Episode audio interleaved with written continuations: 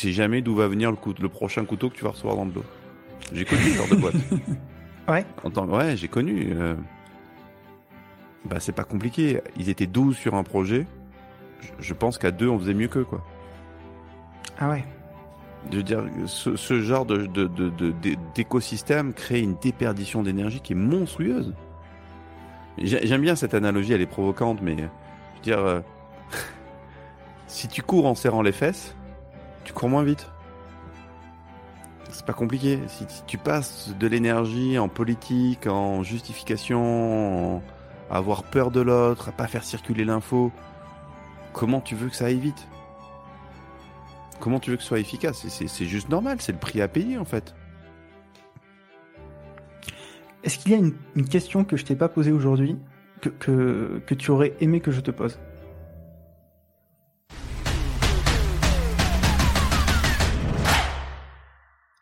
Bonjour à toutes et à tous, je suis Lilian Alvarez, freelance iOS et formateur pour indépendants, et vous êtes sur le Podcast Tech.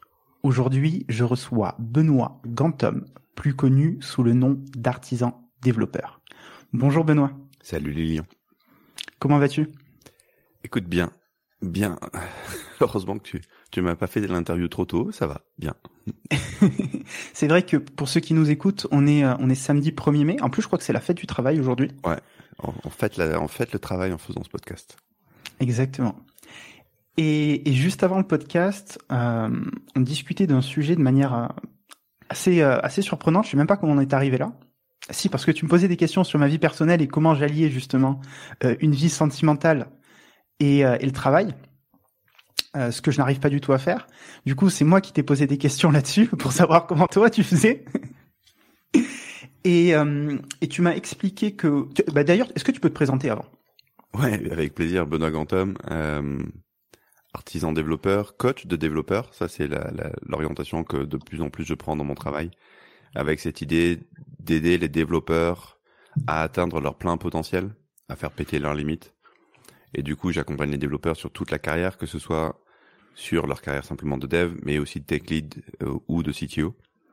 Euh, ça, c'est pour ceux qui ont une, une carrière plus type managériale. Et j'accompagne aussi les, les développeurs qui veulent se lancer en indépendant. Donc là, plus une carrière euh, type freelance. Ça fait 20 ans que je fais du dev euh, à titre professionnel. Euh, c'est une passion, donc ça fait encore plus que ça de temps que je le fais et que j'écris du code. Voilà. Juste avant, donc, on, on discutait sur euh, comment intégrer sa vie de famille avec une vie entrepreneuriale qui est souvent euh, riche en, en, en haut et en bas, en, en expérience, mais aussi en, on va dire, ça prend beaucoup de temps de cerveau, de réflexion, de travail, et comment parvenir à allier les deux, donc une vie de famille et, et son business. Euh, et tu me parlais justement, parce que toi aujourd'hui, on peut le dire, tu, tu es papa de, de cinq enfants. Mm. Euh, avec la même femme. nous- On pose souvent la même avec- question, la ah. question, mais avec la même femme. C'est vrai que ouais, c'est- à noter. Comment est-ce que tu es parvenu justement à allier les deux? Euh, D'abord, c'est une question qui n'a pas toujours été facile à, à travailler, tu vois, mais ce que je sais, c'est que les, mes dix premières années, je l'ai, j'ai vécu, j'ai eu une carrière plutôt type salarié, à fond impliqué dans des projets de start-up. Et là, c'est vrai que hum, ces questions-là se sont pas trop posées. Tu vois, à la période 20-30 ans, mon objectif, c'était d'être millionnaire. Un objectif assez basique, tu vois, assez euh, simple. Mhm. Et donc, je mettais beaucoup d'énergie là-dedans, avec le pari que si je rentrais dans des projets type startup qui pouvaient décoller, je pourrais grandir avec euh, avec ces avec ces projets-là. Ça a été un projet euh, super enrichissant, ça a été des projets super enrichissants sur plein de points. Et puis un jour est arrivé les 30 ans. Puis là, j'ai pris un peu une baffe. Alors c'est tu vois, c'est un peu c'est limite archétypal quoi, c'est c'est genre je rentre euh, un été de Corse euh, et euh, je suis sur le bateau, j'ai encore cette image en tête. Et d'un coup, je fais le constat que bah ça y est, j'ai 30 ans et je suis pas millionnaire. Et, euh, et à ce moment-là, il se passe un truc dans ma tête euh, où il y a toute une réflexion qui s'enchaîne sur qu'est-ce qui est vraiment important pour moi dans ma vie. Et c'est là que des questions de balance entre vie pro, vie perso commencent à vraiment me, me titiller. Euh, assez vite, ben, je vais me lancer en tant qu'indépendant. Je vais euh, quitter euh, l'entreprise dans laquelle je suis. Plein de raisons qui me poussent à ça. Des, à la fois je me retrouve plus trop dans le projet d'entreprise et en même temps j'ai de plus en plus envie d'expérimenter ma propre manière de faire. Et, euh, et donc assez naturellement je me lance. Euh, et là, là pour le coup, euh, cette notion d'équilibre vient très vite. Et je pense qu'il n'y a pas de secret. À un moment donné, ça veut dire laisser, laisser du temps, quoi, prendre du temps. Donc moi, un truc que j'avais, que je m'étais imposé les premières années, euh, imposé, mais je le faisais bien volontiers, c'était de prendre la moitié des vacances scolaires. C'est-à-dire? Euh, Explique-moi s'il te plaît. Bah, c'est-à-dire que tu vois les vacances scolaires? Oui. Bah, je prends, la, je prenais les quatre premières années, j'ai pris la moitié des vacances scolaires. C'est-à-dire que quand il y avait deux semaines de vacances scolaires, j'en prenais une. D'accord. En été, je prenais quatre semaines euh, et toutes les vacances scolaires, je prenais la moitié des vacances scolaires. Ma femme étant prof et ayant des enfants, euh, tu, tu, ben, j'ai vite compris que j'avais plutôt intérêt à me caler sur leur rythme, qui était un rythme assez naturel. Et du coup, euh, fini les vacances à l'autre bout du monde avec ma femme en, en amoureux, euh, qu'on prenait en mois de juin. C'était plutôt euh, vacances plutôt typées locales parce que avec des enfants, deux trois enfants rapprochés, tu vois, les premiers ils avaient 18 mois d'écart, le deuxième, troisième, deux et trois ils ont deux ans d'écart. Donc on a plutôt misé sur des vacances locales et on on est tombé assez fan du camping-car. Ok. Et donc on habitait à la ville euh, et euh, toutes les vacances scolaires, on partait euh, en vadrouille ou en camping-car. Et ça a été des expériences assez assez géniales, tu vois. On a fait le Tour de France deux fois, on a fait un tour d'Europe. Allé en Angleterre, Venise, l'Italie, l'Autriche, l'Allemagne. On allé jusqu'au château de la Belle au Bois dormant. Voilà, c'était des, des trips super sympas. Donc à un moment donné, il y avait cette idée de dire ben euh, ok, je veux bien bosser beaucoup, mais je veux qu'il y ait des temps qui soit réservé à ma famille. Et c'était des temps qui étaient un peu sacrés, tu vois. Je, tu pouvais y aller, euh, c'était balisé. Euh, un client pouvait m'appeler, j'étais pas dispo quoi. Et finalement, ça passait très bien. Ça a un petit peu évolué au moment où où euh, j'ai commencé à avoir des collaborateurs, parce qu'à un moment donné, j'ai voulu embaucher et commencer à, à grandir. Et euh, alors, excuse-moi. à ce moment-là, c'était plus compliqué de prendre les vacances scolaires, mais je me suis débrouillé autrement et aujourd'hui, j'ai un nouvel équilibre de vie. Quoi. Justement, j'ai une question à, à ce propos. Euh, quel a été le déclic pour toi euh, qui t'a amené à, à, faire ce switch de freelance à je recrute et je monte euh, une agence, une ESN, je, ne sais pas comment tu, tu, tu définis ton entreprise aujourd'hui. Euh, est-ce que tu as eu, euh, est-ce qu'il y, ouais, y, y, a eu un déclic, ouais, il y a eu un déclic? Est-ce que tu peux nous raconter euh, comment je ce... Me suis beaucoup, je me suis beaucoup posé la question de savoir, euh, tu vois, les premières années, il m'a fallu un peu du temps d'abord pour absorber mon changement de statut. Je pense que j'avais sous-estimé cet impact-là psychologique. Moi, je suis dans, dans le tempérament plutôt pessimiste, c'est-à-dire que je vois plutôt le verre à moitié vide. Euh, même si je, je, reste très optimiste dans la vie, mais euh, tu vois, quand il s'agit de prévoir un projet, j'ai un don pour voir tout ce qui peut faire capoter le truc. Donc, euh, j'ai mis un peu de temps déjà pour encaisser ce changement de statut. En plus, je me suis lancé en tant que consultant. Donc, euh, j'ai non seulement eu un changement de statut, mais un changement de métier. Je croyais que parce que j'étais doué à faire les choses, ça allait être facile d'expliquer et d'apprendre aux autres comment bien faire les choses. Et ben, pas du tout, c'est un nouveau métier. Donc il m'a fallu un peu de temps pour digérer ces changements-là. Et sauf que au fil de l'eau, je me suis rendu compte que dans les dans les réunions de conseil, dans les dans les entretiens que je pouvais avoir avec mes clients, en fait, j'avais toujours envie de revenir au code. Il y avait toujours un moment où j'avais envie de prendre le clavier de la main des mains des, des gars. Et donc à ce moment-là, même si c'était moins rémunérateur, je me suis dit, euh, ben le service c'est bien, euh, ça me plaît. En plus, c'est quelque chose que je peux envisager de déléguer. Et il y a eu un moment qui était assez déterminant, c'est je je travaillais avec des freelances pour je montais des équipes de freelance pour travailler sur des gros projets dès que ça dépassait ma capacité de production. Et j'ai eu le souvenir d'un vraiment une expérience de une fois de freelance de binomage que j'ai trouvé tellement intense, tellement top que je me suis dit non mais en fait de le faire en groupe et avec des gens avec qui tu vas pouvoir construire une relation de confiance sur la durée parce qu'avec d'autres freelances il y a quand même quelque chose d'un petit peu éphémère c'est-à-dire qu'une fois que la mission est finie, chacun va de son côté, et puis euh, la vie continue. C'est ok, c'est comme ça, quoi. Mais j'avais cette envie de construire quelque chose avec une équipe. Et donc là, je me suis dit, ah ouais, mais en fait, tu as envie de travailler en équipe. Et donc là, ça a été le déclic pour commencer à envisager sérieusement de recruter. Comment ça s'est passé cette transition? Elle a été euh, difficile, facile? Quels ont été les, euh, les obstacles que, que tu as dû surmonter pour, pour faire justement, pour recruter. Tu peux nous dire aussi combien de personnes sont dans ta boîte aujourd'hui? Alors aujourd'hui, on est, on est quatre, il y a trois collaborateurs. Euh, Est-ce que ça a été facile? Non, clairement pas. Alors heureusement, dans mes précédentes boîtes, j'avais eu pas mal de responsabilités. J'avais eu jusqu'à encadrer une équipe de 30 développeurs. Donc, euh, si tu veux, tout le côté managérial, je dis pas que j'ai toujours été excellent, voire même à mes débuts, j'étais un piètre manager. Mais euh, mais j'ai beaucoup appris. J'ai, du coup, j'ai suivi beaucoup de formations. Donc, si arrivé avec euh, une connaissance managériale pas trop déconnante, une envie de la culture assez marquée de ce que j'avais envie de créer. Donc ça, déjà, j'avais ça euh, pour moi. Par contre, euh, assez vite, j'ai réalisé deux choses. D'abord que j'étais personne, que personne connaissait ma boîte et euh, enfin, je veux dire, mmh. c'est juste normal, tu vois. Et que pour que quelqu'un te fasse confiance et rejoigne ta boîte, bah c'est pas facile en fait.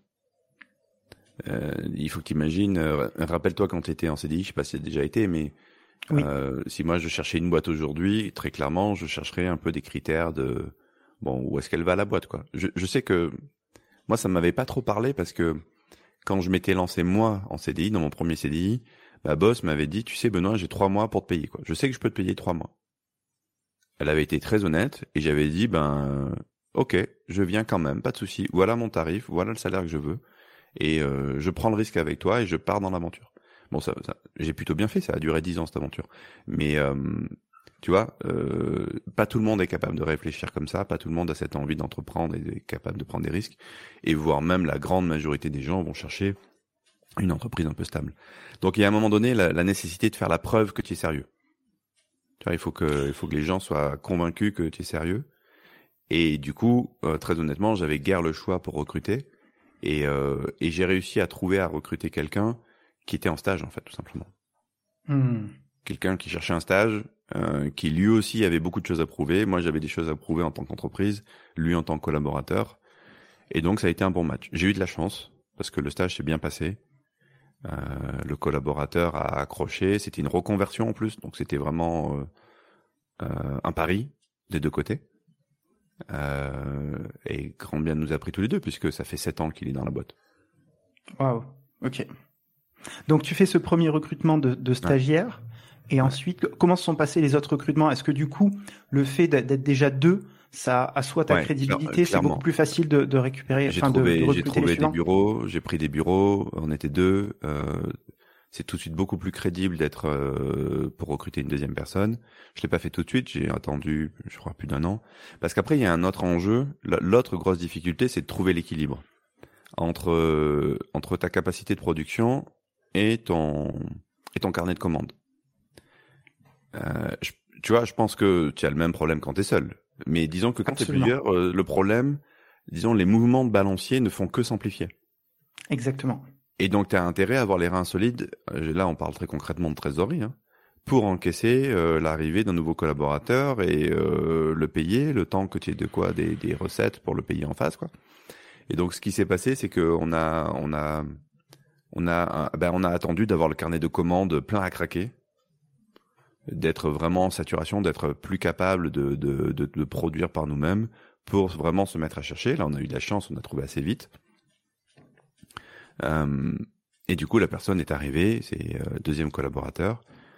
Euh, en un mois et demi ou en deux mois, il avait bouffé toute l'avance de travail qu'on avait. Mais parce qu'en fait, c'est logique, tu te rends compte, tu passes de... Moi, j'étais à mi-temps, parce que je produisais à mi-temps et j'étais à mi-temps sur la prospection. Euh, mon collaborateur stagiaire, euh, il était, à, on va dire, en, en, ETP d'efficacité, il était plutôt à 0,7, tu vois, c'était pas vraiment, il était pas encore full steam, quoi. Et donc, il y a l'équivalent de une personne d'un ETP, un peu plus d'un ETP, qui produit. D'un coup, il y a un deuxième mec qui arrive, alors lui qui était plutôt avancé, 5 ans d'expérience, qui euh, déchirait sa stack, le mec, il est arrivé, il, a bouffé notre avance en deux mois, quoi. Tu, tu fais un x2 sur ton, tu te rends compte, tu fais un x2 sur ta capacité de production. C'est des croissances qui sont énormes de faire des x2, en fait. Alors, mhm. euh, tu dis, tu passes de 1 à 2, ça paraît ridicule, tu fais qu'un plus 1. Mais en fait, en termes de production, tu fais un x2. Et donc, tu as intérêt à aligner ton, ton carnet de commandes en face, quoi. Oui. comment tu gères ça, justement? Pas bien. non mais attends, ton entreprise elle est toujours vivante, donc tu, tu dois le le, le, gérer de manière suffisamment bien pour être toujours là aujourd'hui. Donc, enfin, c'est parce que c'est une équation qui est pas évidente, tu vois. si tu veux pas en prendre trop, mais tu, il faut, il faut que tu en aies assez. Enfin, en plus, c'est à travers le temps, ça bouge tout le temps.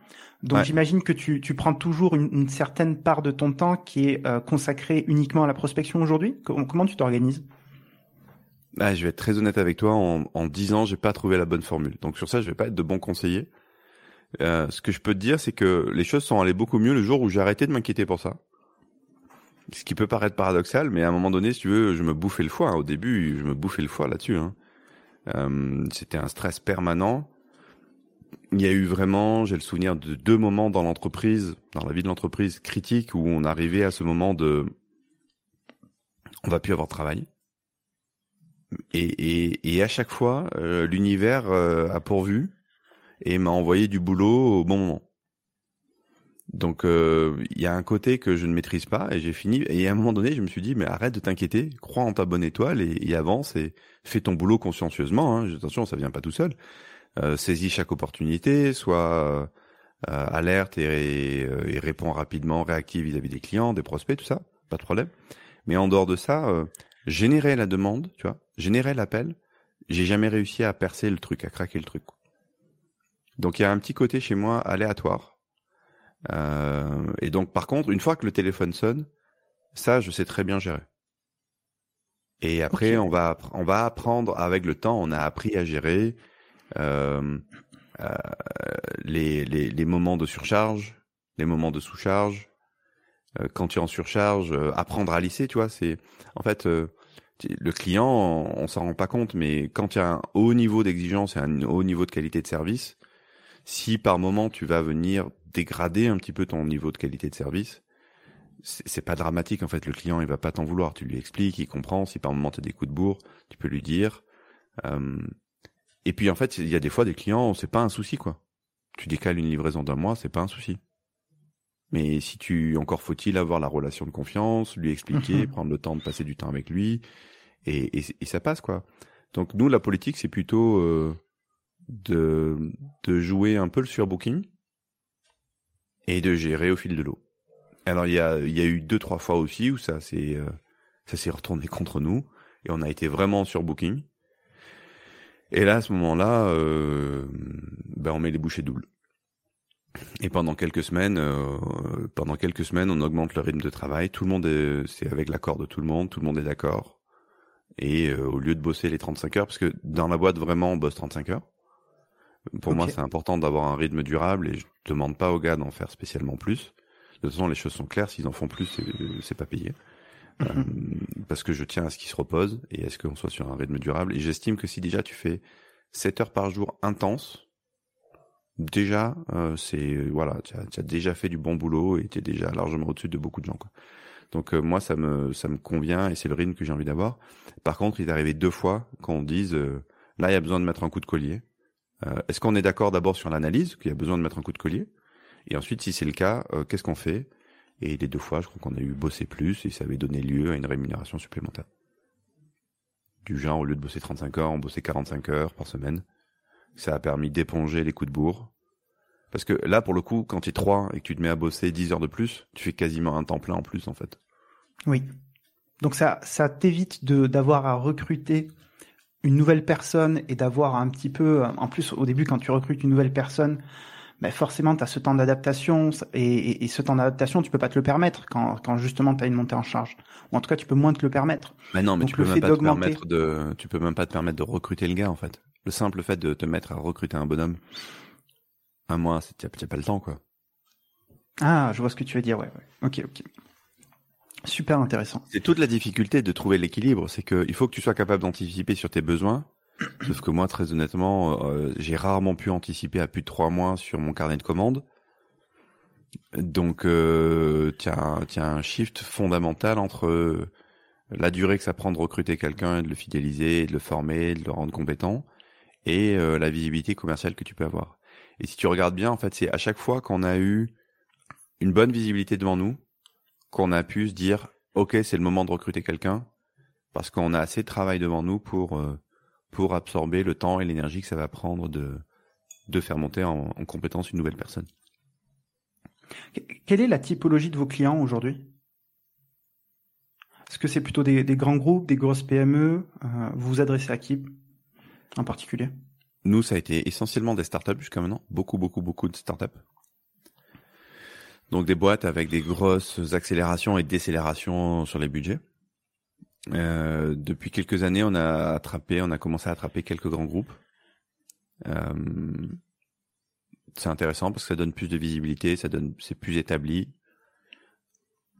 Je, t'avoue que sur ça, j'ai pas forcément de, comme je te l'ai dit, j'ai pas forcément une stratégie de prospection très très structurée. Mm-hmm. C'est plus le réseau qui détermine en fait avec qui on va bosser quoi. C'est quoi le budget moyen d'une startup du coup chez vous? Et VS un grand groupe tu, peux nous donner une idée de fourchette? C'est tellement aléatoire. Tellement aléatoire. Tellement variable, tu vois. J'ai euh, on va dire que dans toutes les startups qu'on a pu accompagner, il y en a deux qui ont vraiment percé. Euh, tu vois, et si je me rappelle, c'est des prestats. La première, c'est en tout, sur un an et demi ou deux ans, on a dû euh, travailler pour euh, 300, 400 000 euros, comme ça, de Presta. Ok. Et euh, une autre, on en est pas loin du million en fait, sur trois ans. Donc c'est quand tu parles de start-up, on parle pas de start-up early stage, on parle des start-up qui ont déjà des revenus ou qui ont levé non, des fonds. Non, non, non, early stage, early stage avec des fonds, avec des levées. Ok. Early stage. En général, ça commence les premiers tickets, c'est autour des 20-30 k. Mm et puis de fil en aiguille, on avance, on avance, et à la fin, ça finit par faire 300 quoi. Et, euh, et c'est là que je te dis, c'est dingue parce que euh, on sait que c'est des projets qui peuvent nous amener sur la durée, mais en même temps, les gars s'engagent sur 2-3 mois quoi. Oui. Et, ils te disent par contre, euh, dans 2-3 mois, ça se trouve, on va avoir besoin de tripler l'équipe. Recrute. Ouais, t'es gentil, mais euh... tu me donnes quelle garantie toi? Ah bah non, non, tu te démerdes. Hein. Ah bah d'accord. Bienvenue dans le monde des startups. Et mais je me rappelle, il y en a un, il était devenu fou quoi. Il me disait mais je te dis de recruter, euh, recrute, regarde, il y a plein de boulot. Je dis ouais, mais en fait moi j'ai pas envie de recruter quoi. Parce que le jour où je vais recruter euh, cinq bonhommes là, euh, il va falloir que je, je gère le, le, de les replacer derrière une fois que notre mission, notre aventure sera terminée. Et en fait, j'ai pas envie de ça, j'ai pas envie de ce stress. Donc à un moment donné, pour répondre à ta question initiale, comment tu, comment j'ai fait moi, c'est pas, c'est pas un absolu, mais j'ai aussi volontairement limité mon business pour être à un niveau de stress qui soit compatible avec la vie que j'avais envie de mener. Et ça, c'est pas facile à faire. Du coup, est-ce que tu préfères pas bosser avec des grands groupes plutôt qu'avec des startups? De par cette notion de stress Non, j'ai envie de varier le portefeuille. Tu sais, c'est un peu comme d'un portefeuille d'investissement. Mhm. je trouve que c'est important d'avoir un portefeuille de clients, d'avoir des clients petits, d'avoir des clients gros, d'avoir des clients euh, à long terme, d'avoir des clients à court terme. Ça, ça, amène une certaine diversité, tu vois, je crois beaucoup en ça.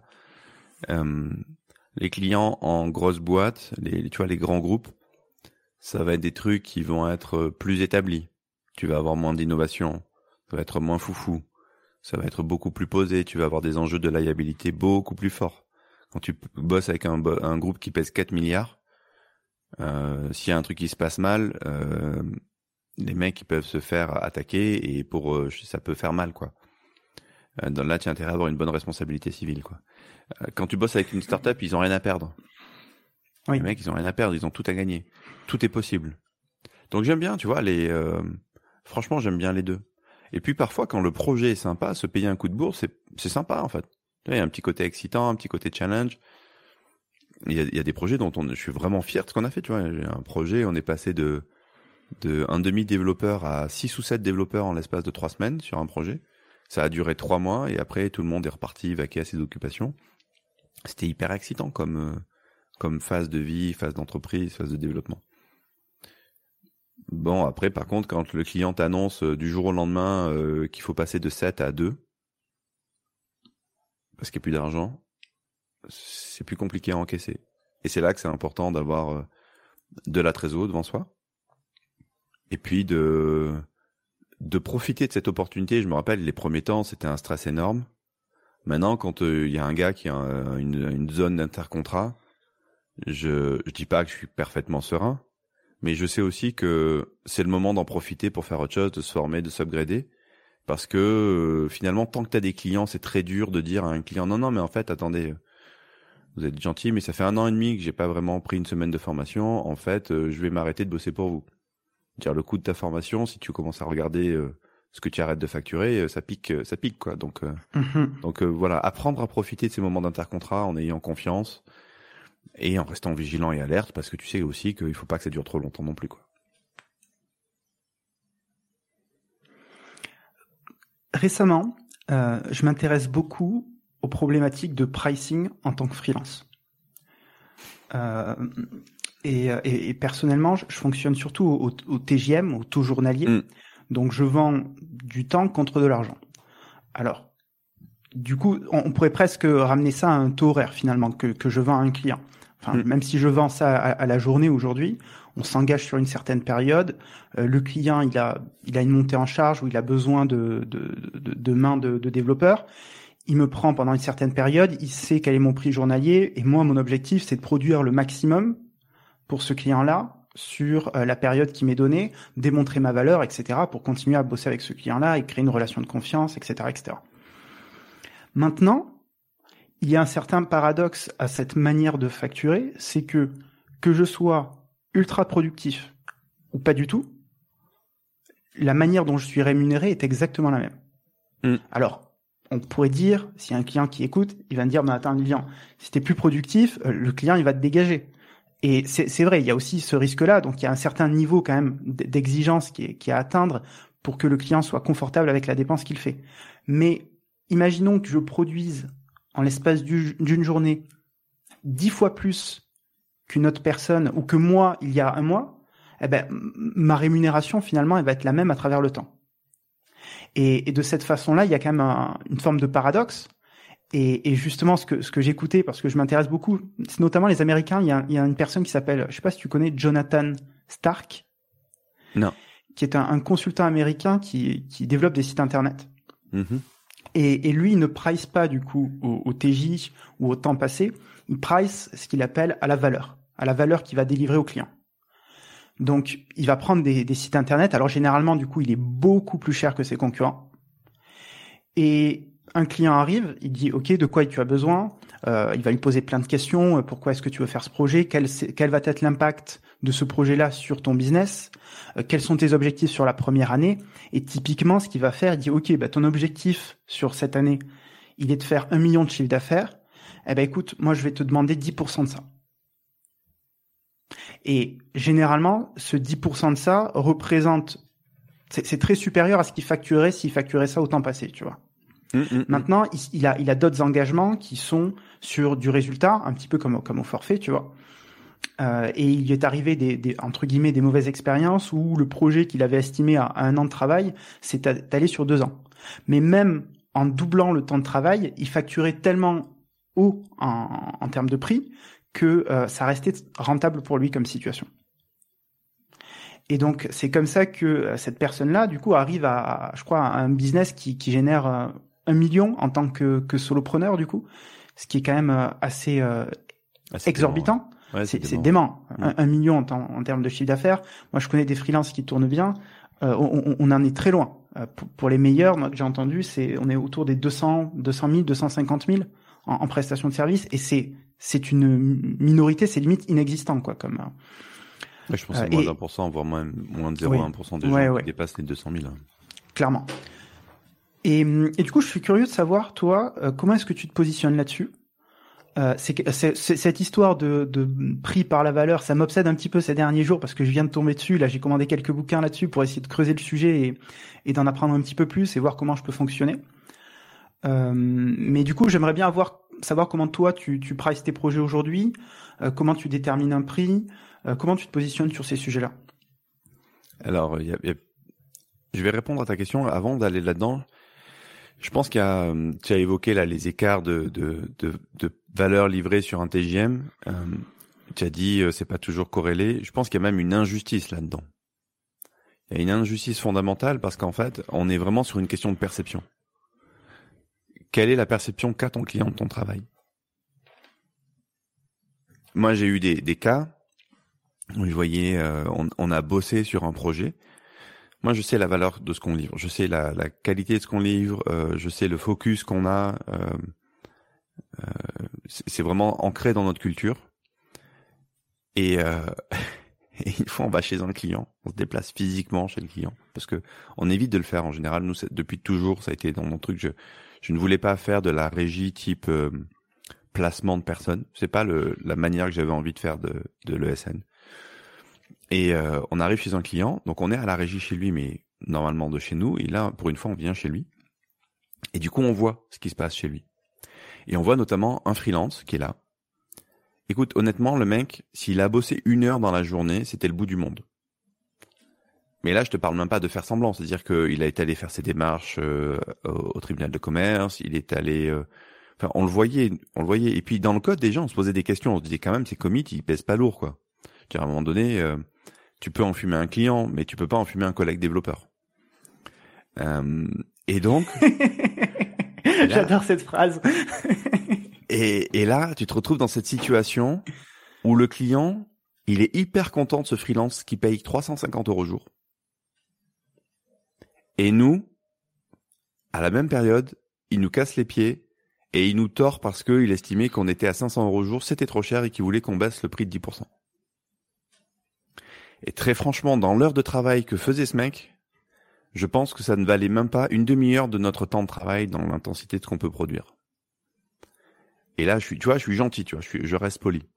Donc si tu regardes bien, en fait, le mec, il payait 350 euros pour une demi-heure, ce qui fait 700 euros de l'heure.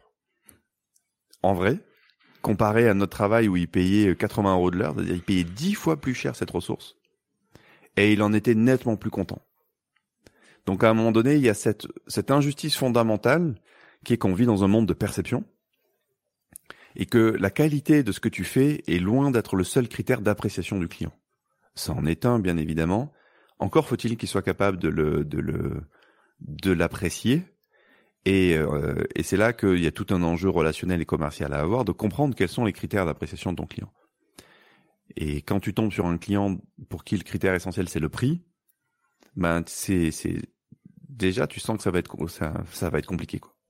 Et, et même, attends, parce que c'est incroyable que tu dis ça, parce que justement, le gars dont je parlais, euh, Jonathan Stark, il travaillait dans une agence à la base où il hmm. facturait au temps passé. Mm. Et, euh, et, il explique en fait que euh, que c'est terrible parce qu'ils doivent déjà traquer tout le temps qui passe. Bien sûr et le faire des rapports aux, clients. Et lui, comme il avait cette position un petit peu managériale, c'était lui qui se chargeait de tout ça. Et, à chaque fois, les clients, ils, négociaient. Attends, mais je comprends pas que vous passiez trois heures là-dessus, c'est pas normal, etc. Et il dit, mais le pire dans cette histoire, c'est qu'on avait deux personnes. On avait le stagiaire qui mettait trois jours à produire une feature avec des bugs, etc. Donc il fallait repasser derrière, machin. Et c'était lui qui rapportait le plus d'argent à la boîte. Et le mec qui était le plus productif, qui torchait, qui était vraiment une, brute, qui, qui, arrivait à faire des trucs incroyables avec un niveau de qualité exceptionnel, c'était lui qui était le moins rentable. Limite, il n'était pas rentable en fait, tellement qu'il produisait par rapport à ce qu'on lui, à ce qu'on le facturait en fait. Eh oui, parce que tu as un, tu as un marché, tu as un marché du TGM, tu as un prix de marché. Et, euh, et si par contre tu veux valoriser tes gars correctement, euh, à un moment donné, euh, ça rentre plus quoi. C'est-à-dire que si, si le salaire d'un, parce que le salaire d'un développeur expert, expérimenté, vraiment qui va apporter beaucoup de valeur, bon, il va être peut-être, tu vois, genre deux fois plus gros, un truc comme ça. Tu passes de, tu vas taper dans la zone des 50, 60, 70, 80 000 euros. Là déjà, faut envoyer du gros pâté quoi. Mais mhm. après, si tu veux pas le facturer à un prix euh, qui, qui reflète ça, euh, c'est difficile alors que la marge sur un stagiaire que tu vas payer au lance-pierre, elle peut être énorme. Oui. Et, donc, euh, tu as cette limite dans les ESN qui est que les profils capés, à un moment donné, beaucoup de ESN ne savent plus les valoriser, ne savent plus les garder en fait. Et donc oui, on est sur une question de perception. Donc pour en revenir à ta question qui est comment est-ce que euh, cette histoire de valeur, c'est une question que je me suis énormément posée. J'ai beaucoup réfléchi à ça et, euh, et j'ai pas j'ai pas trouvé la solution miracle. Par contre, ce que j'ai remarqué, euh, c'est qu'il y avait besoin de pouvoir établir la valeur euh, créée, tu vois, ce référentiel de valeur créée de manière totalement objective. Et ça, du coup, ça t'amène souvent de, tous ces modèles que j'ai vus, c'est des business models qui sont qui sont câblés sur soit de la valeur additionnelle, soit de la valeur économisée.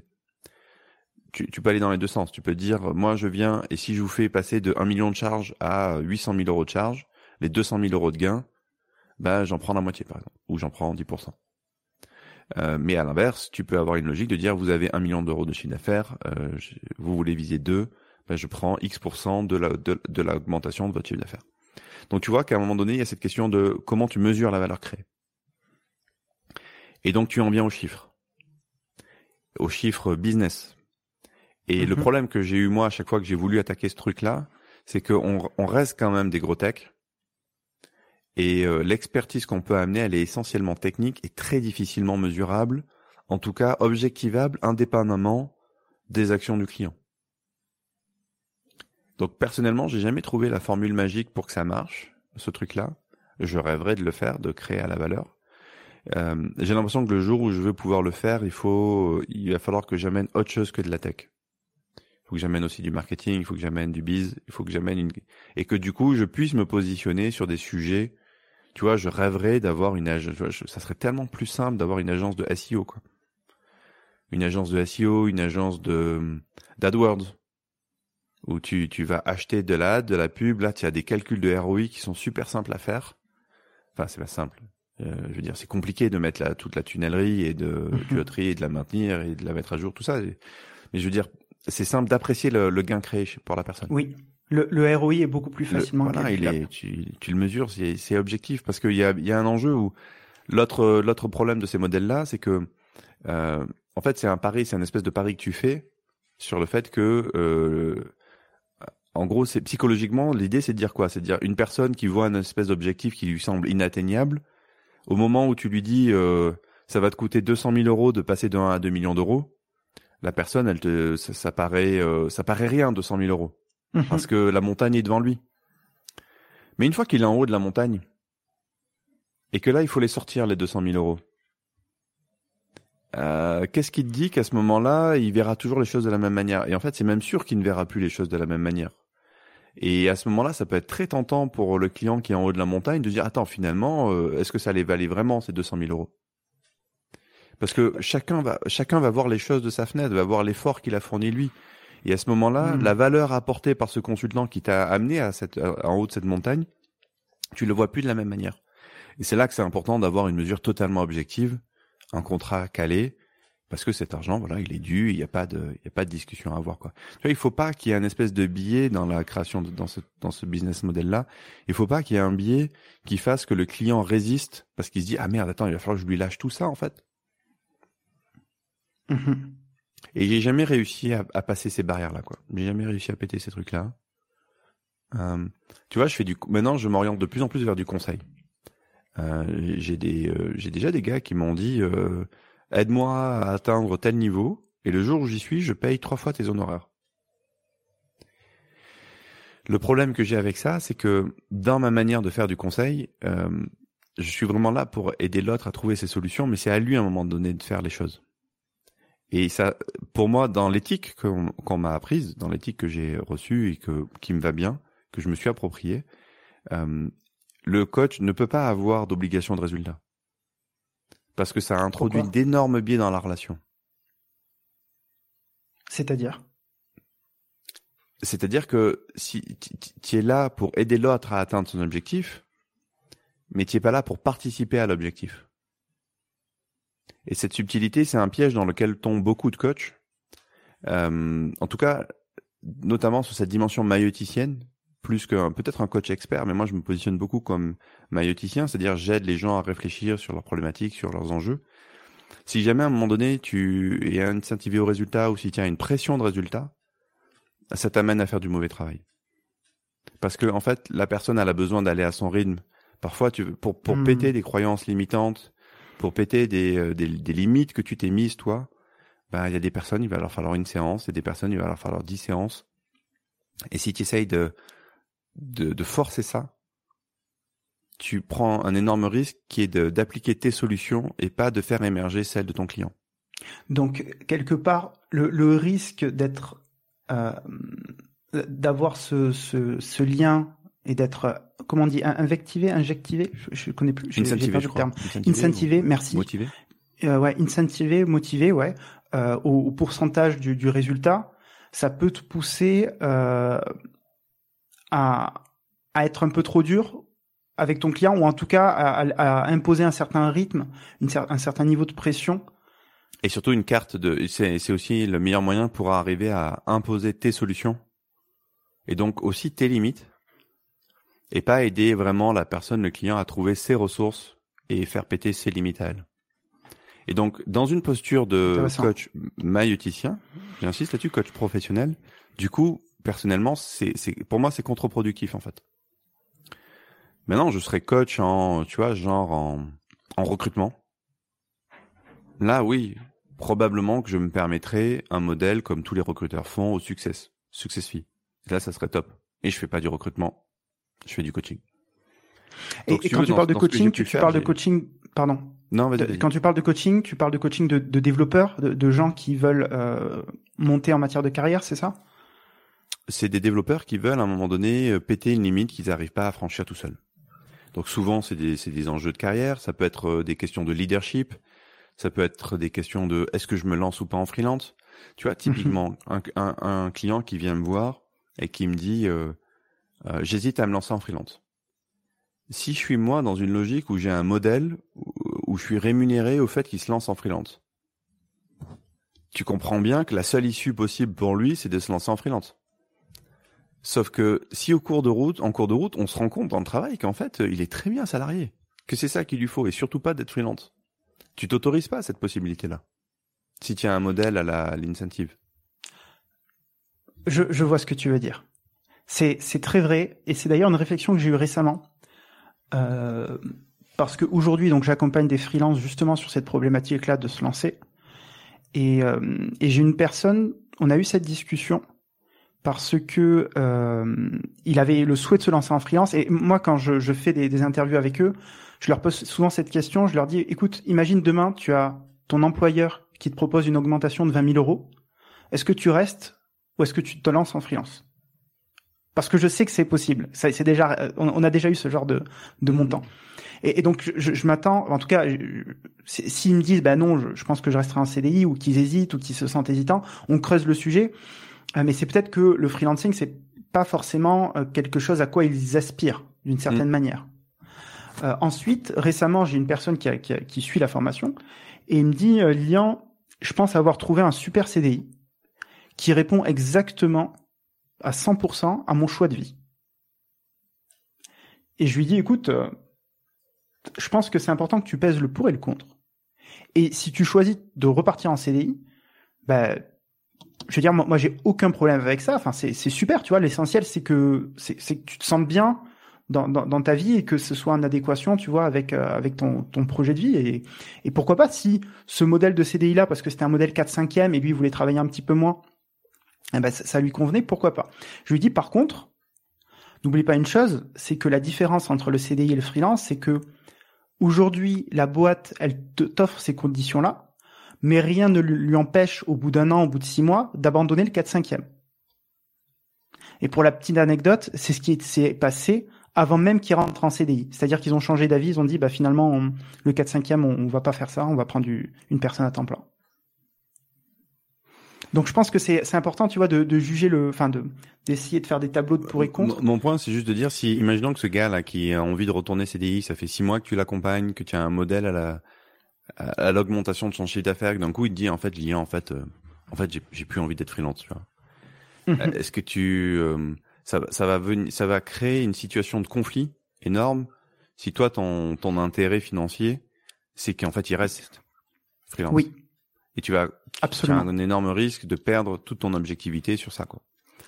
Et donc c'est pour ça que les métiers d'accompagnement, je trouve que c'est vachement dur d'avoir un modèle à la, à la réussite parce que mon client qui me dit euh, au bout de trois séances, non mais en fait j'ai fait le choix, euh, je veux être, euh, je veux être en CDI. Ben très bien. Du coup travaillons comment dire les sept séances restantes. Travaillons sur comment est-ce que tu vas être, tu vas déchirer dans ton job quoi. Mmh donc personnellement, j'ai jamais réussi à créer ces, ces, modèles à la valeur. Et pour répondre à ton ta dernière question qui était du coup comment je price mes projets aujourd'hui. Oui. Euh, bah alors là, j'ai vraiment deux manières de faire. Soit je travaille à la régie, soit au forfait. Si je suis à la régie, il y a une espèce de, de prix de marché. Il y a, je cherche un équilibre entre un prix de marché et euh, quelque chose qui me permette de faire vivre la boîte. Donc typiquement, pour la faire courte, quand j'ai besoin d'augmenter mes gars, ben, je suis obligé d'augmenter mes tarifs. Et ça, c'est quelque chose qui pousse un peu, qui pousse un peu, qui est pas, qui est pas forcément mauvais, hein, qui est même plutôt vertueux. En ce moment, euh, je sais pas ce que tu vois, mais moi, je vois un, état du marché qui est, qui est complètement fou. Où j'avais un avantage compétitif pendant des années qui était de d'offrir des conditions assez royales de tu tu travailles au rythme que tu veux euh, en full remote depuis n'importe où dans un fuseau horaire compatible et pas trop loin pour pouvoir se retrouver de temps en temps. Bon bah là le, la Covid est venue euh, un peu péter cet avantage parce que pas mal de mhm. boîtes en, se sont rendu compte que c'était parfois mieux que ce qu'ils avaient avant. Oui. Et, euh, et du coup, on se retrouve, je retrouve avec mes gars qui sont chassés avec des salaires euh, euh vraiment plus gros parce que boîte parisienne, dopée au lever de fonds, les mecs sont capables d'aligner des, des, tarifs que, enfin, juste ça, ça ne marche pas, quoi, tu vois. Si je veux pouvoir tenir les mêmes tarifs. Tu peux nous donner une idée des tarifs? Ah ouais, là j'ai un collaborateur, il a été chassé sur un job à 70K brut. Ok. 70K brut, euh, je sais pas le faire rentrer dans l'équation économique, tu vois. Donc là, j'ai été cas, j'ai dit, écoute, si tu, si c'est ça que tu cherches, si c'est l'argent que tu cherches, en fait, euh, je pourrais pas te l'offrir. Donc vas-y. Mais euh, par contre, moi, je sais que je suis aussi obligé. Je peux pas ne rien faire non plus, tu vois. Donc je vais augmenter les salaires. Euh, assez régulièrement, je le fais. D'ailleurs, il y a, c'est souvent moi qui suis force de proposition, tu vois, par rapport au marché. En discutant avec euh, d'autres entrepreneurs, d'autres recruteurs, je me rends compte un petit peu mhm. des grilles de tarifs et j'augmente progressivement. Euh, souvent, voilà, tu vois, l'année dernière, en plein Covid, au mois de juin, ils se sont pris 10% d'augmentation. Donc, tu vois, c'est, c'est pas toutes les boîtes qui font ça. Au contraire, la plupart des boîtes profitent de ça pour dire à tort ou à raison, c'est tendu, on va restreindre et tout. Mhm. Nous, on a dit non, non, non, vas-y, j'ai confiance, on y va, on fonce. Et euh, cette année, euh, ça va être des chiffres qui vont être comparables, quoi. Donc aujourd'hui, le marché est complètement fou. Donc il faut tenir une, un truc qui, tu vois, il faut que quand je fasse mon prix, je fasse attention à ce que ça soit sustainable, que ce soit durable, quoi. Donc que je puisse payer tous les tous les frais qu'il y a à payer.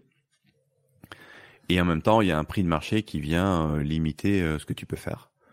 Donc nous aujourd'hui, dans les prix à la régie, on va être autour des 600. Ce que, ce que je trouve euh, franchement pas déconnant quand je vois les, les tarifs de plein de free qui ont comme seule charge leur propre salaire, tu vois, euh, qui ont des tarifs parfois même supérieurs à ça. Je me dis d'avoir euh, toute la, la force d'une structure avec euh, un accompagnement, plusieurs personnes. Enfin, voilà, j'ai l'impression d'apporter un peu plus de, de stabilité et de, et de service, pas de valeur ajoutée, mais de service qu'un indep. Bah ça, ça, ça, ça se ressent même pas forcément dans le prix en fait. Donc on reste sur des tarifs comme ça. Bah parce que j'arrive pas, j'arrive pas à pricer plus fort quoi. Et déjà. On te dit non systématiquement lorsque tu veux m'augmenter euh, par, enfin, tu veux aller au-delà de 600. Ouais, ouais, j'ai, j'ai, euh, c'est dur. Ouais. Ouais, À la régie, c'est compliqué. Ouais. À la régie, c'est compliqué. Par contre, au forfait, il y a beaucoup plus de marge de manœuvre parce que là, euh, c'est opaque. Là, autant à la régie, je te donne un compte rendu du temps au quart d'heure. Autant au forfait, là c'est opaque, je te fais un prix, euh, tu es content, tu le veux, tu le veux pas, euh, on discute le bout de grain éventuellement, mais après, charge à nous de tirer le meilleur de ce qu'on peut faire. Et alors au début, on se mangeait pas mal les dents. Euh, au début, quand on faisait du, quand on faisait du forfait, on faisait des TJ dégueulasses à 300, 350. Ah oui. même parfois 200, tu vois, sur certains projets. Et maintenant, on arrive à faire des bons TJ, voire même parfois on tape les 600, 700, 800. ça peut arriver, tu vois. On essaye de trouver un équilibre aussi parce que si jamais tu tapes trop fort, le client il s'en rend compte et il peut râler aussi. Donc aujourd'hui, si tu veux, moi je suis dans un espèce de tunnel quoi. Je suis dans un espèce sur le service pur. Je suis dans une espèce de tunnel entre euh, tunnel, je veux dire euh, entre un prix plancher où je suis coincé par les salaires et un prix supérieur, un prix plafond où c'est plutôt le marché qui me qui me qui me garde sous un certain plafond que j'arrive pas trop à, à péter. Intéressant. Ok. Changeons de sujet. Allez. Euh, j'ai envie de parler de, de artisan développeur. Est-ce que tu peux nous expliquer ce que c'est et, pourquoi tu l'as créé?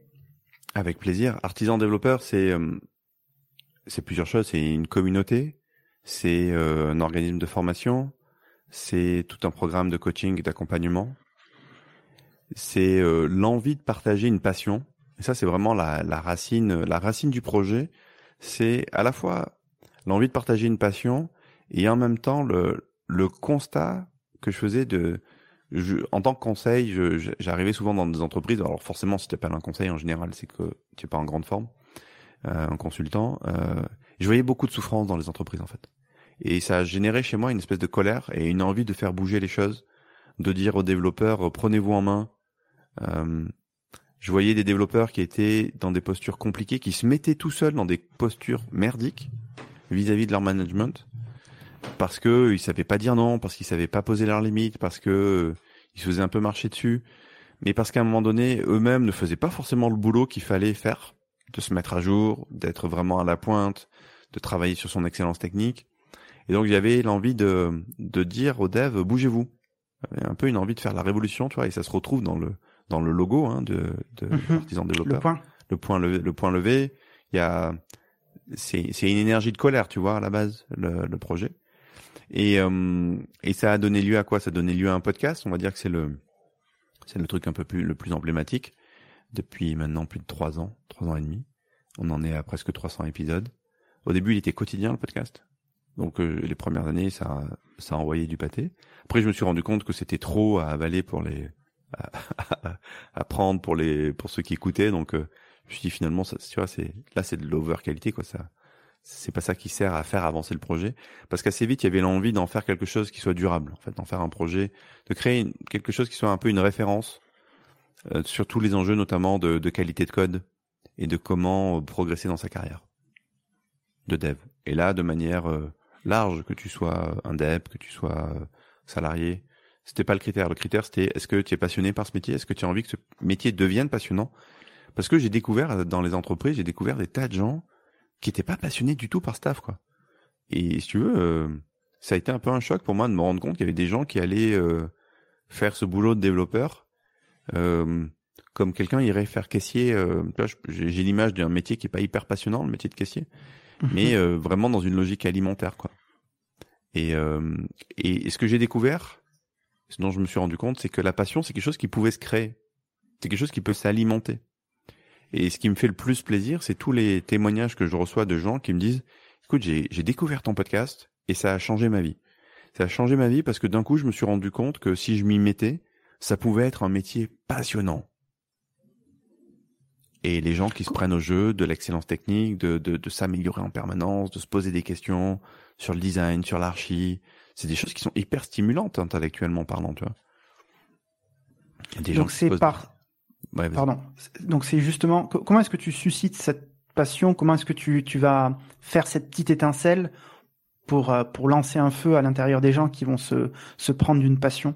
Pour un domaine Est-ce que c'est en parlant des sujets, en, essayant justement de, de révéler la, complexité et, euh, et comment est-ce que tu rends un petit peu, euh, enfin comment tu crées cette étincelle?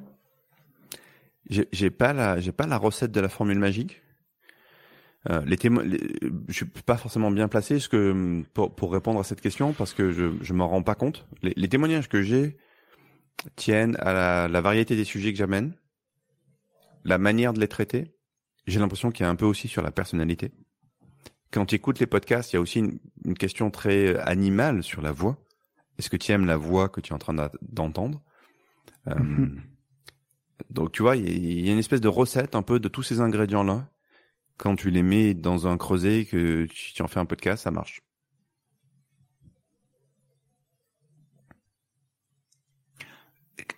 Qu'est-ce que qu'est-ce que tu comptes faire de, de ce projet d'artisan développeur? C'est quoi ta, ta vision pour le futur? C'est une très bonne question. Euh, j'ai une vision que j'ai que j'ai du mal à, à synthétiser en une phrase. Tu vois, j'ai encore du mal à. Ça fait trois ans que je bosse dessus, pourtant sur en gros ce qui est la promesse de valeur quoi d'artisan développeur. J'ai encore du mal à définir en une phrase.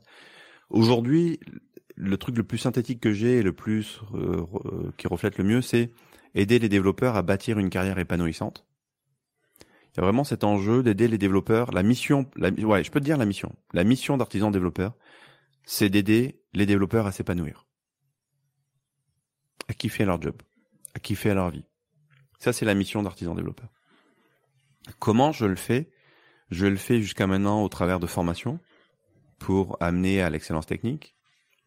Je le fais euh, au travers de coaching pour apprendre à, à péter ces barrières limitantes parce que il y a un truc qui est assez dingue dès que tu en prends conscience, c'est que nos seules limites sont celles qu'on accepte, qu'on se construit nous-mêmes. Et ça, comment est-ce que tu les changes, ces limites? Bah, C'est tout un travail. Euh, et puis, il y a tout un volet aussi autour de l'accompagnement des freelances que je suis en train de créer. Voilà, et pour l'instant, il y a ces trois choses-là qui se nourrissent pas mal. Je ne sais pas dire à quoi ça va ressembler à l'avenir, euh, mais euh, pas mal de formation, de coaching, d'accompagnement, que ce soit individuel ou de groupe. Et puis continuer à susciter, à, à susciter les choses, que ce soit par le podcast. Maintenant, il y a une chaîne YouTube qui commence à, à tourner euh, correctement, plutôt bien. Les résultats sont plutôt stimulants et, et intéressants. Vachement intéressant de s'intéresser au format vidéo. Qu'est-ce que ça peut amener de plus dans le, dans le truc. Euh, J'espère que ce sera une autre manière de toucher plus de monde et de et d'amener encore plus de gens à se poser des questions sur leur métier. Est-ce qu'il y a une, une, question que je t'ai pas posée aujourd'hui que, que, que tu aurais aimé que je te pose?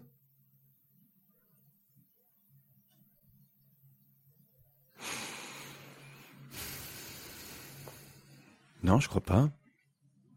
Non, non, je. T'es sûr? Je t'avoue que j'avais pas d'attente particulière. Il y avait une question que j'avais envie que tu poses, c'était autour d'artisans développeurs, savoir ce que c'était, mm -hmm. ce que mhm. ça pouvait amener. À la fois parce que ça me tient à cœur et à la fois parce que c'est l'occasion de faire un peu de promo. Mais en mm -hmm, dehors de ça, non, j'ai pas de, j'ai pas de question particulière. Et toi, est-ce que tu as une question que tu n'oses pas me poser, que tu rêverais de me poser?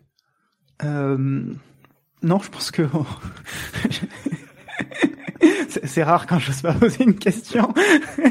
je préfère être maladroit, tu vois, que, que ne pas la poser. Euh, je suis curieux. On, avait discuté un petit peu ensemble, euh, hors, micro, euh, de ce souhait potentiel de faire des projets SaaS. Est-ce que c'est quelque chose que tu as toujours en tête?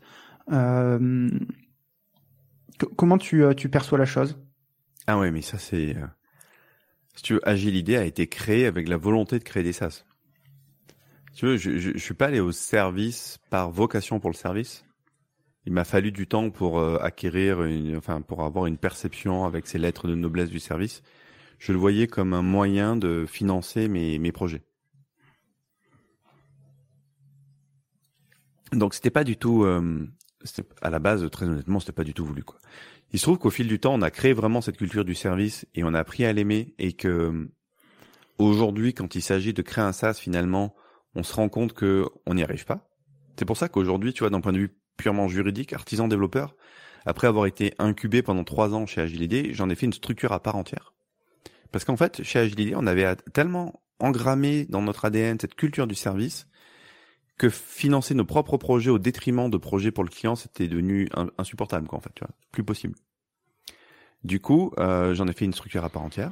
Mais oui, moi, je, je rêve de relancer un SaaS, d'arriver en, à en vivre. Euh, je pense que je garderai le service parce que ça, ça, ça plaît aux gars notamment.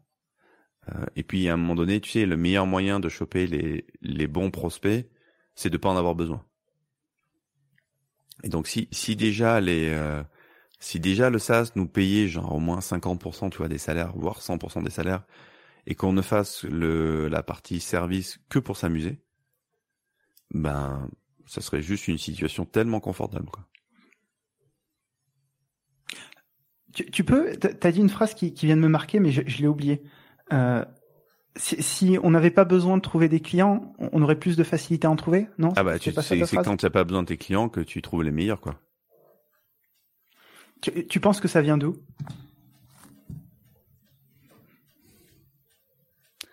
Je, je, pense qu'il y a, tu vois, ça se joue à plusieurs niveaux. Quand tu as vraiment besoin de d'un d'une mission, tu vas envoyer du non-verbal, ça va être très animal, quoi. Tu vas envoyer du non-verbal, euh, presque, tu vois, tu vas te mettre toi-même dans une posture presque de soumission, en fait, vis-à-vis du client. Et ça, euh, ça, l'autre va le sentir, en fait. L'autre va le sentir. Donc le, le meilleur moyen, c'est de pas en avoir, le meilleur moyen de négocier sereinement, bah, c'est de pas avoir besoin, quoi, parce que c'est là que tu es le plus fort dans ta négociation. Euh, tu vois, moi, il y a des moments où, où j'allais négocier des deals qui étaient euh, tendus pour la boîte, qui auraient pu avoir des conséquences fortement fâcheuses si, euh, par exemple, le deal ne se faisait pas. Mais je me, je me conditionnais, je me conditionnais à me dire, euh, à faire comme si c'était pas grave, quoi. Et là, ça demandait un effort préalable de conditionnement, de, de projection, de. En fait, le cerveau est un outil absolument fantastique. Il faut savoir un truc sur le cerveau, il ne sait pas faire la différence entre ce qui est réel ou pas. C'est-à-dire que si tu eh, eh, explique ça, ouais. Si tu imagines une situation, si tu vis une situation dans ton imagination, le cerveau, ne va, la mémoire que tu vas créer, le cerveau ne va pas être capable de faire la différence, ne sera pas dire si c'est réel ou pas. Et donc à partir de là, c'est comme ça que tu peux devenir un mythomane aussi. Hein. Mais euh, mm-hmm. mais à un moment donné, si tu te si tu te conditionnes toi-même dans une expérience dans laquelle tu te dis en fait j'en ai rien à cirer de ce de, j'en ai rien à cirer c'est pas j'en ai rien à cirer c'est je, je ne crains absolument pas les, les impacts d'un refus eh bien, euh, tu peux te conditionner pour que ce soit le cas en fait. Et tu arrives en négociation et et tu es serein et c'est pas grave si ça se fait pas quoi. Alors qu'intérieurement, tu sais que ça peut être une cata quoi. C'est euh, c'est drôle que tu parles de ça parce que euh, récemment j'ai eu cette situation et, et c'est quelque chose. C'est la, la, la, négociation est un sujet qui me passionne et, et c'est justement une, des postures que que, que, que j'ai remarqué, c'est-à-dire que si tu dis bah écoutez, je suis trop cher, il n'y a pas de souci. Écoutez, il y a, y a, plein d'autres, il y a plein d'autres prestataires. Moi, je vous invite à partir avec quelqu'un d'autre. Le fait de dire cette phrase et d'avoir la capacité à dire cette phrase plutôt que de dire bon, ben, je vais peut-être essayer de faire un effort, etc. Le client va encore plus avoir besoin, va encore plus avoir envie de travailler avec toi. Ah, mais et, et une phrase comme ça, ça te rend tellement désirable, quoi. Oui.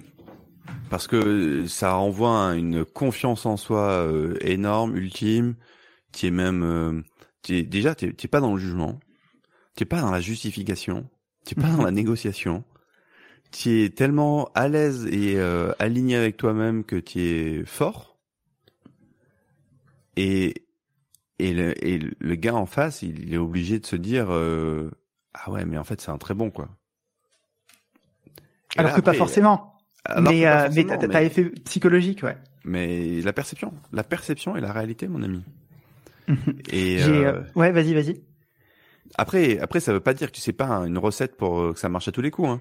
Le client, si ça se trouve, euh, il va pas forcément le valoriser, ou en fait, si ça se trouve, il a, il a une contrainte budgétaire qui fait que ça ne passe pas.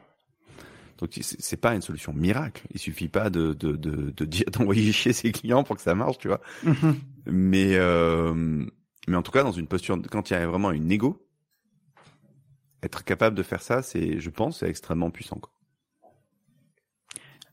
J'en ai eu l'expérience récemment. Euh, mon CV a été envoyé à, une entreprise, à une entreprise qui avait l'air super stylée. Hmm. Euh, ils développent un, un, genre de chat avec tout un truc open source, etc. Vraiment un truc euh, projet euh, plutôt plutôt intéressant. Et euh, ils rejettent mon CV. Comme je suis malin, j'ajoute des personnes de l'entreprise sur LinkedIn. Et, euh, et, une de, de ces personnes-là euh, me recontacte et me disent ah, salut j'ai vu que tu étais développeur iOS euh, on cherche on cherche des développeurs en ce moment est-ce que tu veux pas postuler chez nous? Je dis ah bah c'est drôle que, que tu en parles comme de par hasard petit clin d'œil parce que justement j'ai une société de service un recruteur qui a envoyé mon CV et, il a été rejeté et d'ailleurs j'ai pas trop compris un petit peu pourquoi les, les, raisons qui vous ont poussé à le faire il me dit ah c'est bizarre et tout tu devrais contacter un tel, machin. Moi, ce que je sais, c'est qu'on est vraiment dans le besoin aujourd'hui. On a vraiment besoin de quelqu'un, etc., etc. Je dis, bah écoute, euh, j'aimerais beaucoup. Par contre, euh, là, je viens de signer un contrat.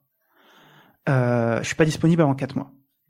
Donc, je veux bien discuter, je veux bien voir ce que je peux faire pour vous, mais euh, pendant les quatre prochains mois, je suis pas disponible. Et en plus, je bosse pour un client assez particulier qui est un des plus gros acteurs de la grande distribution en Europe et dans le monde.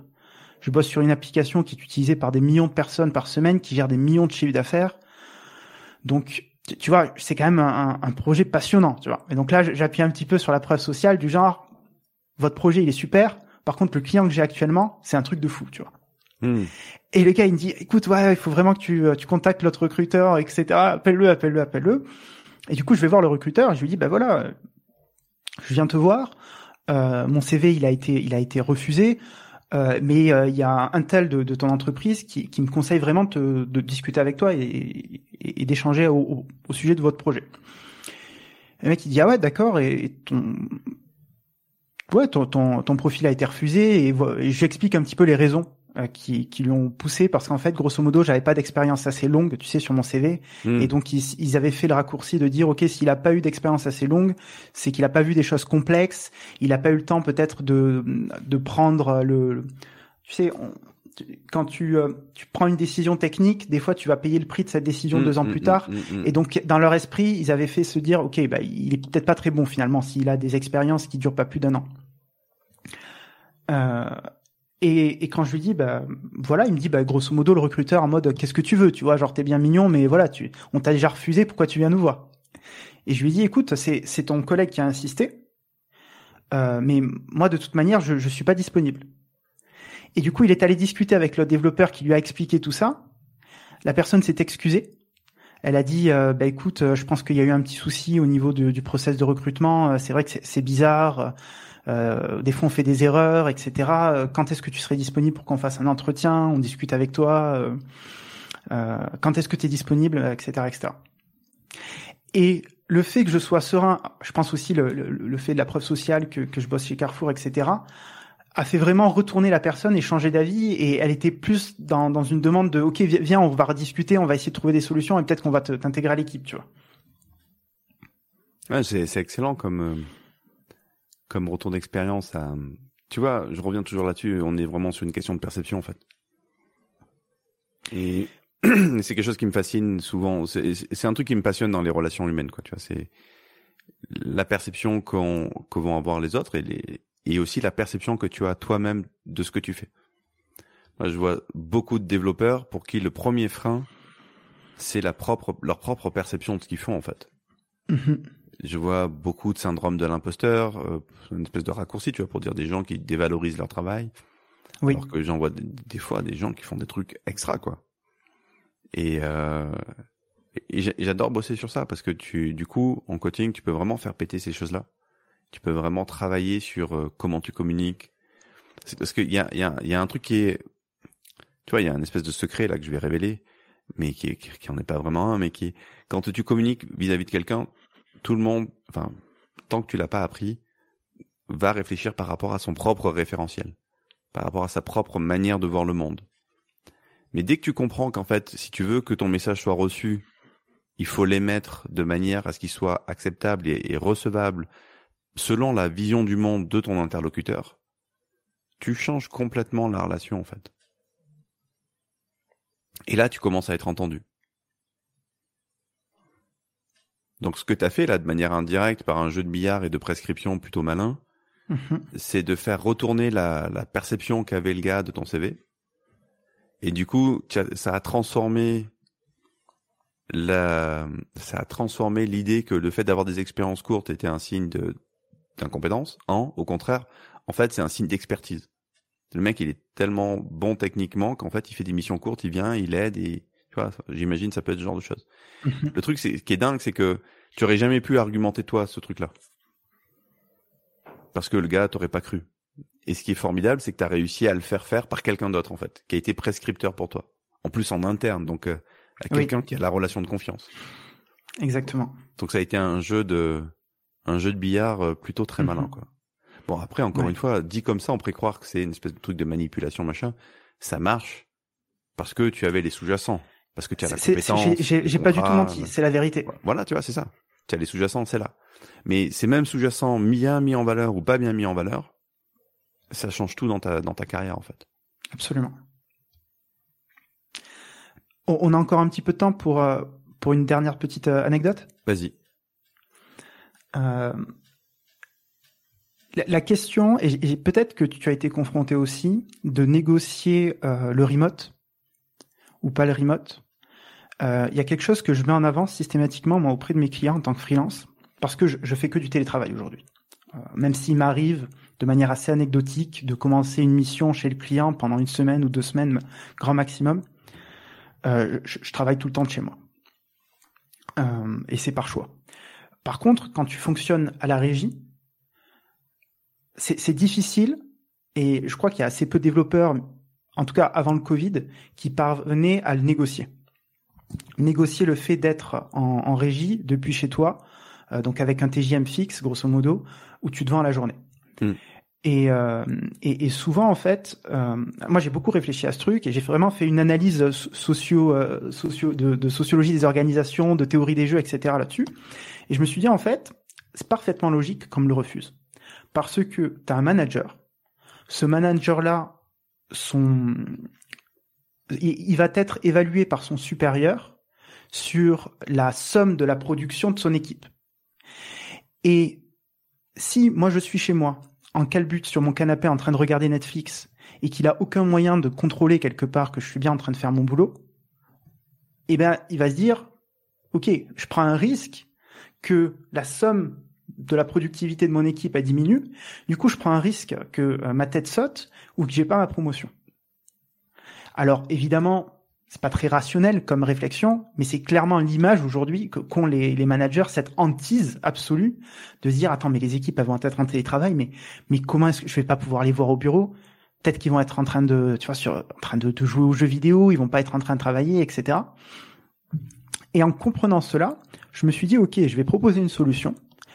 Et au-delà des euh, des, des des, des des, des de tous les trucs de gestion de projet pour que la personne puisse regarder là où tu en es, systématiquement, à la fin de chaque journée, j'envoie un rapport d'activité sur ce que j'ai pu faire. Et le fait de, de, le dire en fait au manager lors du call, dire écoutez, moi je travaille en télétravail, maintenant je suis très transparent avec mes clients. Et à la fin de chaque journée, je vais vous envoyer ce petit rapport d'activité qui va détailler l'ensemble des tâches que j'ai effectuées et je vais faire ça du premier jour au dernier jour de la mission. Eh ben, ce petit truc pourri de 10 lignes que j'envoie chaque jour m'a permis de débloquer des contrats comme ça, en rassurant en fait les, managers et de passer devant des concurrents qui ne le proposaient pas en fait, parce que tu, tu démarques toujours de manière relative euh, à tes concurrents. Et, euh, et, tout ça pour revenir sur ce point de euh, de, de, la perception et de t'adapter en fait, d'adapter ton discours à ton interlocuteur en comprenant ses enjeux à lui et en essayant d'apporter une solution qui va le rassurer par rapport à ses objectifs, ses problématiques en tant que manager, plutôt que d'être dans le jugement en disant ah ouais c'est vraiment des salauds, ils veulent pas qu'on soit en télétravail, ils nous font pas confiance. Bah, évidemment c'est normal, il joue sa peau lui en fait. Euh, parce que si, si tu délivres pas derrière, bah, c'est lui qui va sauter quelque part, potentiellement. Mm. Tu veux que je réagisse à ça? Vas-y. Bah moi, j'ai les, les, deux rôles, moi, en fait, là-dedans. Oui. Donc, je peux bien en parler. Oui. Euh, ce que tu me dis, en fait, moi, ça, dans mon, dans ma manière de voir le monde, ça me paraît juste normal. Donc, je trouve ça choquant qu'il y ait plein de gens qui ne le fassent pas. Euh, si tu veux, nous, euh, quand tu travailles à la régie avec nous, tu as un rapport à l'heure ou au quart d'heure de ce qui a été fait. En gros, une tâche qui a été consommée qu'un quart d'heure, tu vas le voir. Après, si on a bossé pour toi toute une journée, ça va être plutôt euh, une time slice de 3-4 heures ou carrément de 7 heures avec la liste de tout ce qu'on va avoir fait dedans. Euh, et ça, tu l'as en temps réel, en fait. C'est-à-dire que le client a un extranet avec euh, l'endroit où il va retrouver toutes ses factures, euh, ce qu'il doit, et un suivi du time tracking qu'il peut télécharger. Donc, tu vois, c'est live, c'est temps réel. Je, je m'en sers assez peu finalement parce que les clients, euh, en fait, euh, ça n'a pas été trop un problème pour nous le remote parce que on prenait souvent des pro on a toujours pris des projets sur lesquels on était, euh, tu vois, on avait tout le périmètre. Alors ça réduit énormément du coup le, le marché potentiel, mais faire du placement de personnes complémentaires à une équipe, c'est plutôt rare chez nous. Mmh je comprends. Euh, ce qui parfois me, me bloque pas mal de marchés, mais en tout cas voilà, c'est notre histoire, c'est plutôt comme ça qu'on a évolué. Donc si tu veux, fondamentalement, c'était ça pas toujours, c'était pas trop un enjeu le remote. Par contre, il y avait un vrai enjeu autour du euh, mesurer la, de mesurer la, ce qui est produit. Et en général, avec nos clients qui sont plutôt non tech, euh, ils le voient bien quoi, si le projet il avance ou pas. Donc ça, c'est les choix qu'on a fait. Mais par contre, ce que je peux te dire, c'est que quand on est à la régie, pour moi, ça me paraît essentiel de donner de la transparence au client. Pourquoi? Parce qu'en fait, la confiance ne peut s'établir que s'il y a un moyen de contrôle.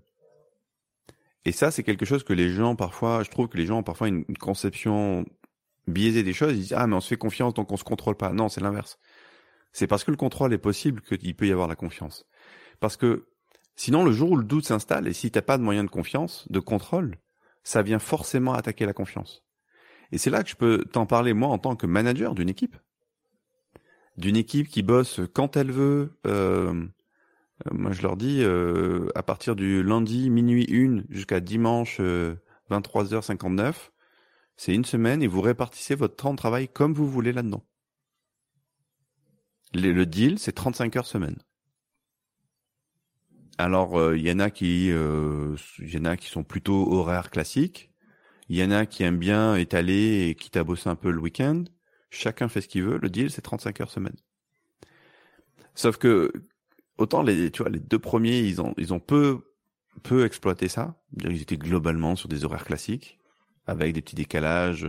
Je demande de prévenir, tu vois, si tu n'es pas dispo, je demande de prévenir, tu vas chez le docteur ou quoi, donc les gens préviennent, et il n'y a pas de souci. Autant, le troisième qui est arrivé, il a joué sur ça à fond. Et il y a des moments où ça peut être troublant, tu vois. Même moi, en tant que manager, euh, je, je me posais la question de, tu vois, quand une fois, deux fois, trois fois, tu essayes de joindre la personne et que tu tombes au mauvais moment pour elle, c'est évident qu'à un moment donné, tu te poses la question de qu'est-ce qu'il fait? Oui. Et c'est là que tu as besoin de pouvoir contrôler. Et c'est là que ben je vais voir le time tracking. J'ai même pas besoin de le challenger ou de l'appeler. Tu vois. Je regarde le time tracking. Je regarde ce qu'il a logué comme temps. Je regarde si, si ça peut, ça a pu m'arriver. Je regarde les commits. Je vois le travail qu'il a fourni. Et je me fais une opinion de est-ce qu'il est en train de m'enfumer là? Ou est-ce qu'en fait euh, c'est juste qu'il a travaillé, il n'était pas dispo au moment où je l'ai appelé quoi, c'est tout. Et euh, jusqu'à maintenant c'était plutôt ça. Ça a toujours même été 100% des cas ça. Et puis euh, peut-être qu'une fois ou deux, j'ai éprouvé le besoin d'appeler la personne pour dire comment ça va, qu'est-ce qui se passe dans ta vie. Tiens c'est bizarre cette semaine, il s'est, tu vois, t'as logué ça, est-ce que tu peux m'en dire plus pour comprendre? Et là je peux te dire que du coup 100% des cas c'était ben moi ma perception qui parce que tiens, tu peux avoir ce biais à un moment donné de te dire, euh, attends, est-ce que la personne, dire, c'est dans la nature humaine à un moment donné de de de dépasser les limites. Tu vois, c'est et parfois les gens le font sans mauvaise intention. Parfois il y a une mauvaise mhm. intention et parfois c'est sans mauvaise intention. Donc tu vois, pour moi c'est le devoir du manager que de créer des situations de contrôle et qui mettent des barrières pour empêcher les situations de de, de, déviance en fait. Moi, il m'est arrivé dans dans d'anciennes vies de voir dans des boîtes des gens à qui on avait confié beaucoup de responsabilités, euh, à un moment donné de faiblesse, à un moment donné de fragilité, euh, faire des conneries. Parce que quand tu donnes euh, accès, la possibilité à des gens de faire des virements du compte bancaire et qui sont eux-mêmes en grande difficulté, tu peux faire des conneries.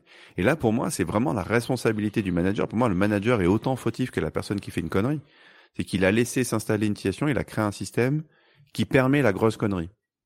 Ben, le manager mhm. est fautif pour moi. Donc en tant que manager, il y a ce devoir de, de créer un système qui, qui permet le contrôle parce que c'est ce qui permettra la confiance. Et quand je dis permettre le contrôle, attention, je parle pas de, tu vois, j'ai entendu parler de boîtes qui te scannent ton écran, qui font des screenshots toutes les minutes, qui chopent les keystrokes, enfin des trucs de ma boule, tu vois. Non, on n'est pas là-dedans, tu vois. On est dans, euh, est-ce que j'ai un moyen de savoir sur, ce qui est en train de se passer? Et surtout, ça renvoie pour moi à une énorme question qui est quelle est la culture de ta boîte? Est-ce que c'est une culture de l'effort ou c'est une culture du résultat? Parce que si en tant que manager, tu sais pas dire si tes gars bossent ou pas, je trouve que c'est parce que tu les as pas sous les yeux, c'est hyper flippant. Parce qu'on sait tous les deux que tu peux très bien avoir le mec sous les yeux et qu'il fout rien. Oui. Parce qu'il a, il a un doigté du altab euh, formidable. et je le vois avec mes enfants. Moi, ça me tue, tu vois, quand je rentre dans, dans la chambre de mes gamins je, je l'entends au clavier le le petit coup de altab. Je sais pas, tu vois, ça fait 20 ans que je l'entends ce altab, je le reconnais maintenant le, le pattern du altab. Mhm. Et euh, la dernière fois, je rentre et j'ai dit mais qu'est-ce que tu fous? Il me dit euh, non mais regarde, je suis en train de travailler. Il m'ouvre, euh, il m'ouvre euh, son truc et du scolaire là ou machin. Mhm. Il dit ok et avant de faire altab, tu faisais quoi? Et là, il devient tout blanc. Il me dit non, mais j'étais en train de jouer. euh. Ouais, ouais. Mais comment tu comment tu le sais que bah, attends, attends, ok. Enfin bref. Donc ce que je veux dire, c'est que si tu en es réduit à surveiller tes gars pour savoir ce qu'ils produisent, je trouve ça hyper inquiétant, quoi. Et, et j'ai envie de te dire que le, la boîte qui ne sait mesurer la progression et le progrès et valoriser le travail que aux mecs qui sont présents en tant que free, en tant qu'indep, c'est pas une boîte dans laquelle j'ai envie avoir envie de travailler. Parce que comment tu vas valoriser ton travail si le seul moyen c'est de, de faire de la politique ou de jouer sur des critères euh, sur lesquels tu, perds d'avance parce que tu es en remote? Oui. Donc euh, c'est aussi une manière de sélectionner l'entreprise dans laquelle tu vas. C'est euh, tu vois, moi j'aurais un client comme ça qui me dit euh, non mais tu comprends. euh, D'ailleurs c'est ce que je fais quand un client me dit mais euh, mince vous êtes pas là, j'en ai pas l'habitude. Moi j'aime bien voir les gens. Je dis mais euh, ça veut dire quoi? Ça veut dire que tu me payes en fait pour venir poser mes fesses sur une chaise? Tu vois, euh, je, je serais un peu rentre dedans, un peu provocateur ou ou je viendrais le questionner sur mais attendez dans la boîte euh, comment est-ce que vous mesurez le travail, la progression du travail accompli? Est-ce que c'est uniquement au nombre d'heures passées au bureau? Là, tu te rends bien compte que c'est ce genre de culture, c'est des cultures terribles parce que c'est des cultures qui vont t'inciter à faire des longues journées, à rentrer tard. C'est typiquement le genre d'endroit où tu vas avoir une blague quand tu pars à 5 heures. euh, T'as posé ton après-midi? Tu vois? Euh, Oui. Donc pour moi, tous, tous ces trucs-là, c'est la, la partie émergée d'un iceberg dont je dont je serais extrêmement méfiant en fait. Ça te parle ce que je te dis ou? Ah, absolument. Et, euh, et, et je, je pense qu'il y, a- des gens peut-être qui vont nous écouter, qui vont dire ouais non mais euh, moi j'ai pas envie de faire des rapports d'activité ou qui, qui qui comprennent mais qui peut-être ça dérange. Et, et en fait je pense qu'il y a aussi tu sais le le- l'autre côté de hum, l'autre côté de la pièce entre guillemets qui est si tu ne mets pas en place ce genre de choses, le, le risque qui que, que qui peut en découler c'est que ton manager va avoir peut-être du ne va pas te faire confiance, va te fliquer peut-être beaucoup plus que s'il avait pas ses moyens de contrôle et peut-être même va générer du ressentiment envers ses collaborateurs. Et t'as pas envie de t'as pas envie d'avoir du ressentiment et, et d'avoir de du mépris ou de, ou de la haine si c'est c'est- on- vraiment on, on grimpe tu vois dans, dans l'échelle envers tes collaborateurs. Justement t'as as envie de les apprécier et euh, Ça, je comprends Et- pas ce que tu veux dire. C'est que le fait, toi, de le faire va créer une disparité dans l'équipe, c'est ça? Non, je pense que si tu n'as pas les moyens de contrôle et que tu as des doutes sur un employé, sur son travail, etc., Ouais. euh, eh ben, ça va créer une situation qui est néfaste Ah, pour mais toi. carrément, mais bien sûr. Et, euh, et même tu pourrais avoir du ressentiment envers lui. Tu dis, mais attends, mais euh, bien sûr. je comprends pas, je le paye, euh, je sais pas ce qu'il produit, je sais pas ce qu'il fait. Tu vas créer de la défiance. La, la- la- la relation va se dégrader très rapidement, en fait. Bah, si tu trouves pas un moyen de recréer la confiance, c'est évident. Dire, Il y a, y a rien de pire que la défiance pour pourrir une relation, tu vois. Je pense. Je pense que, enfin, voilà. Donc, euh, alors après, il y a des cultures de boîtes où ils arrivent à bosser ensemble en étant dans une espèce de défiance permanente et euh, tu sais jamais d'où va venir le, coup, le prochain couteau que tu vas recevoir dans le dos. J'ai connu ce genre de boîte. Ouais. En tant que- ouais, j'ai connu. euh, Bah, c'est pas compliqué. Ils étaient 12 sur un projet. Je, je pense qu'à deux, on faisait mieux qu'eux, quoi. Ah ouais. Je veux dire, ce, genre de, de, de, de- d'é- d'écosystème crée une déperdition d'énergie qui est monstrueuse. J'ai- J'aime bien cette analogie, elle est provocante, mais je veux dire, euh, si tu cours en serrant les fesses, tu cours moins vite. C'est pas compliqué. Si tu- passes de l'énergie en politique, en justification, en avoir peur de l'autre, à pas faire circuler l'info, comment tu veux que ça aille vite? Comment tu veux que ce soit efficace? C'est- juste normal, c'est le prix à payer en fait.